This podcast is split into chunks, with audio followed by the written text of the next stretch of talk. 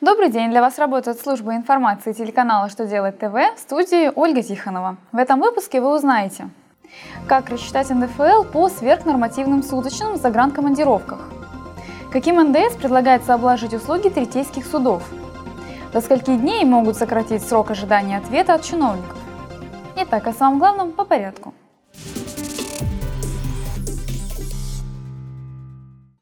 Как известно, при направлении работников в зарубежную командировку не облагается НДФЛ суточные в пределах 2500 рублей за каждый день нахождения за пределами России. Минфин разъяснил, что доходы физических лиц, выраженные в валюте, пересчитываются в рубли на дату фактического получения дохода.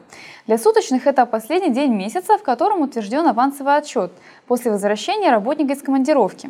Поэтому для определения налоговой базы по сверхнормативным суточным, в том числе с использованием кредитной карты, суммы в валюте пересчитываются в рубли по курсу Центробанка на последний день месяца, в котором утвержден авансовый отчет.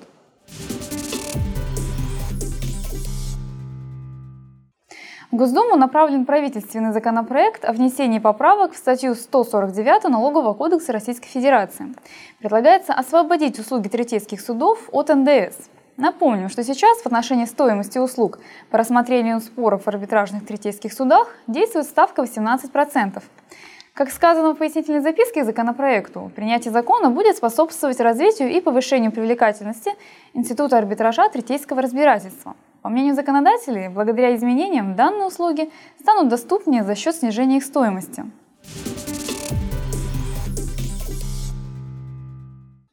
Срок рассмотрения обращения граждан в органы государственной и муниципальной власти может быть сокращен до 15 дней. Соответствующая инициатива размещена на портале «Российская общественная инициатива». В документе указывается, что лишь единичное обращение граждан требует серьезной подготовки и больших временных затрат. В таких случаях время на ответ может быть увеличено, но исключительно при наличии мотивированного разрешения руководителя, органа государственной или муниципальной власти. Но общий срок не должен составлять более 30 дней.